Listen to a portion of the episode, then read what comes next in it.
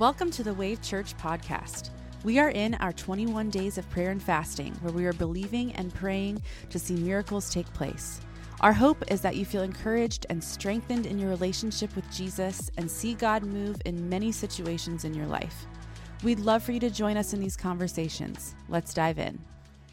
Good morning. How are you, Jared? I'm good. How are you, Rach? I'm good. I'm excited this morning. We're going to be speaking about um, being led by the Holy Spirit. I know we're in um, our twenty-one days of prayer and fasting, and it's ex- really exciting to be joined by our Norfolk campus pastor, Pastor yeah. Jared Klingmeyer, who uh, we're just going to talk a little bit about the Holy Spirit this morning. And um, I think the first important thing is to understand who is the Holy Spirit, yeah. Jared. Could you elaborate a little bit on that? Yeah, I think I think the first thing when we talk about the Holy Spirit, um, you know, I have this this uh, this message I preached a few years ago called "The Other Guy." I think that sometimes we get good, we're good with the Father, we're good with the Son, but it's like who's who's the Holy Spirit? He's like the other guy in the band, you know. He's like the Joey Fatone of N Sync. It's like no one really knows who he is, but he's he's the drummer, you know. Um, but he is as important as the Father and the Son. He is God, and I think there's a. I'm, I'm a bit of a Bible nerd, so I'm a little into Trini- Trinitarian heresies, and one of them is that uh, the Holy Spirit, Jesus, are representations of God or sy- uh, symbols of God. That's not true. He's he is God. The Holy Spirit is God. Yeah. Jesus is God. The Father is God. And so the Holy Spirit is um, is a part of the triune Godhead. And I think, uh, you know, as we mature as Christians, one of the things we have to really grapple with is the idea of the Trinity. And so um, I love uh, one of my favorite verses um, for the Holy Spirit is uh, is in John chapter sixteen, and Jesus is speaking. And he says, "Nevertheless, I tell you the truth. It is your advantage that I go." Right. That's an amazing thing for Jesus to say. Yeah. Uh, it is f- it is to your advantage that I leave, uh, for if I do not go away, the helper will not come to you. But if I depart, I will send him to you.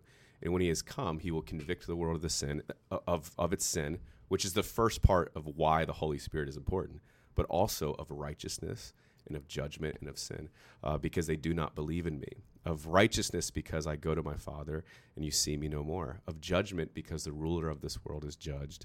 I still have many things to say to you, but you cannot bear them now. However, when he, the Spirit of truth, talking about the Holy Spirit, has come, he will guide you into all truth, for he will not speak on his own authority, but whatever he hears, he will speak, and he will tell you the things to come.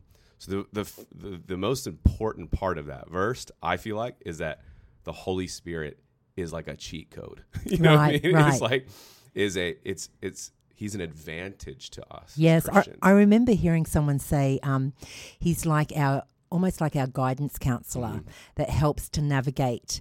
And I love the thing I love about the Holy Spirit is he always points us. He's always pointing us to Jesus, yeah. always.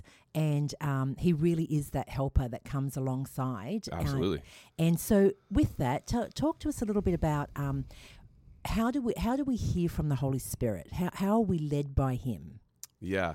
Well, I think it's it's in, important, too, to talk about the advantage part. You know, when I was a kid, I used to play this this game, Mortal Kombat, with my cousin.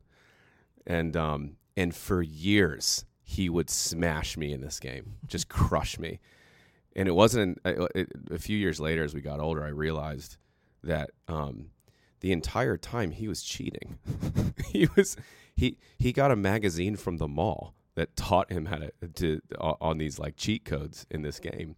And I feel like it's a it's a it's a silly analogy to talk about the difference between a Christian that is led by the Holy Spirit and a Christian that isn't. Right. Um, You know, I, I when I first got saved, um, I met all these Christians that were unusually bold in their faith. Um, and I'd never seen anything like that before at seventeen years old and getting saved in our youth ministry. Like uh, I, they were they were normal, even cool, yet spiritual and faithful and yearned for the things of God. And I was like, man, I want what they have.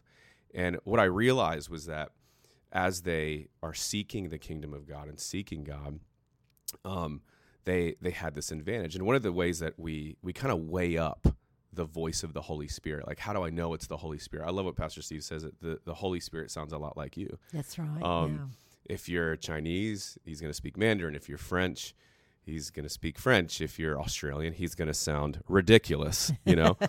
um, Watch I'm, it, just, Jared. I'm just kidding, Mike. but but the the the idea is, um, is so we, we have these strong inclinations when we're praying.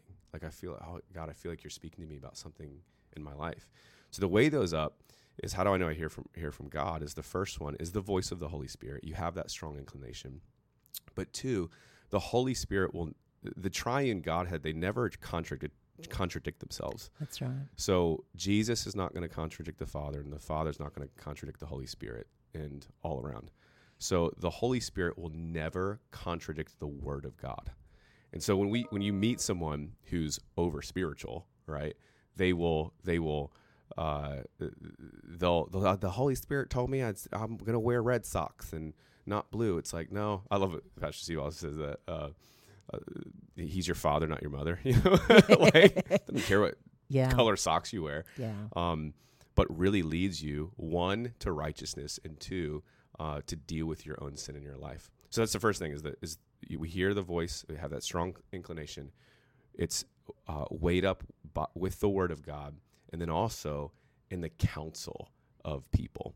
Yeah. So leaders in our life, um, some of the the the decisions that I've made on mountaintops and in valleys have always been in the counsel of great friends who love Jesus, who are filled with the Holy Spirit, who are like, bro, that that's that. Yes, go for it, or no, that's ridiculous. Don't do that.